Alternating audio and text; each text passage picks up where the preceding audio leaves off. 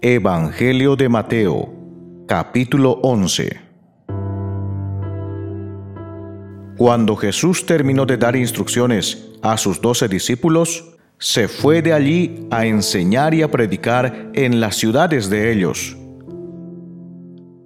Y al oír Juan en la cárcel los hechos de Cristo, le envió dos de sus discípulos para preguntarle, ¿Eres tú aquel que había de venir o esperaremos a otro? Respondiendo Jesús les dijo, Id y haced saber a Juan las cosas que oís y veis. Los ciegos ven, los cojos andan, los leprosos son limpiados, los sordos oyen, los muertos son resucitados, y a los pobres es anunciado el Evangelio. Y bienaventurado es el que no halle tropiezo en mí. Mientras ellos se iban, comenzó Jesús a decir de Juan a la gente, ¿qué salisteis a ver al desierto? ¿Una caña sacudida por el viento? ¿O qué salisteis a ver? ¿A un hombre cubierto de vestiduras delicadas? He aquí, los que llevan vestiduras delicadas en las casas de los reyes están.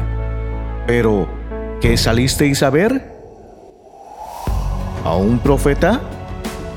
Sí, os digo, y más que profeta, porque este es de quien está escrito.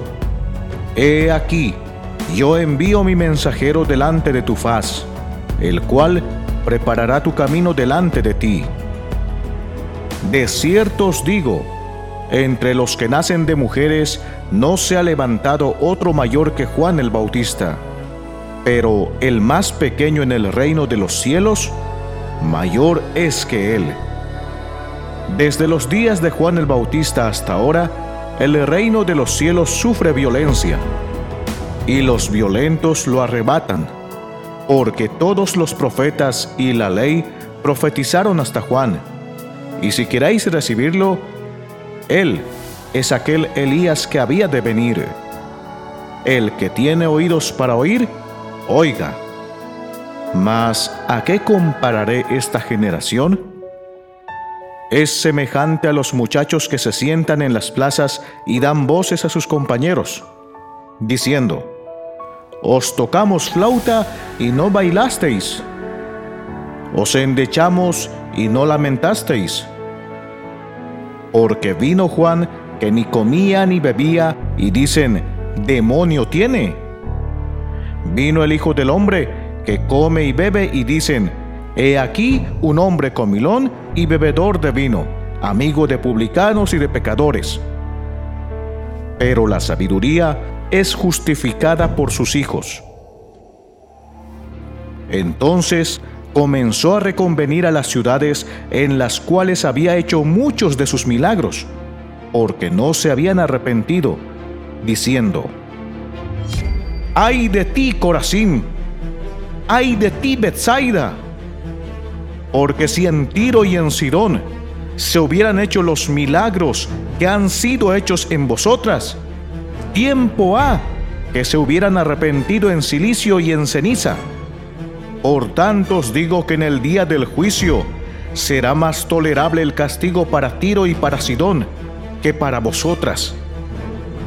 Y tú, Capernaum, que eres levantada hasta el cielo, hasta el Hades serás abatida.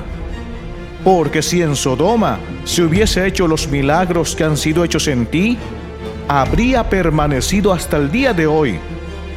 Por tanto os digo en el día del juicio será más tolerable el castigo para la tierra de Sodoma que para ti. En aquel tiempo Respondiendo Jesús dijo, Te alabo, Padre, Señor del cielo y de la tierra, porque escondiste estas cosas de los sabios y de los entendidos, y las revelaste a los niños. Sí, Padre, porque así te agradó. Todas las cosas me fueron entregadas por mi Padre, y nadie conoce al Hijo sino el Padre, ni al Padre conoce alguno sino el Hijo, y aquel a quien el Hijo lo quiere revelar. Venid a mí, todos los que estáis trabajados y cargados, y yo os haré descansar. Llevad mi yugo sobre vosotros, y aprended de mí, que soy manso y humilde de corazón, y hallaréis descanso para vuestras almas, porque mi yugo es fácil y ligera mi carga.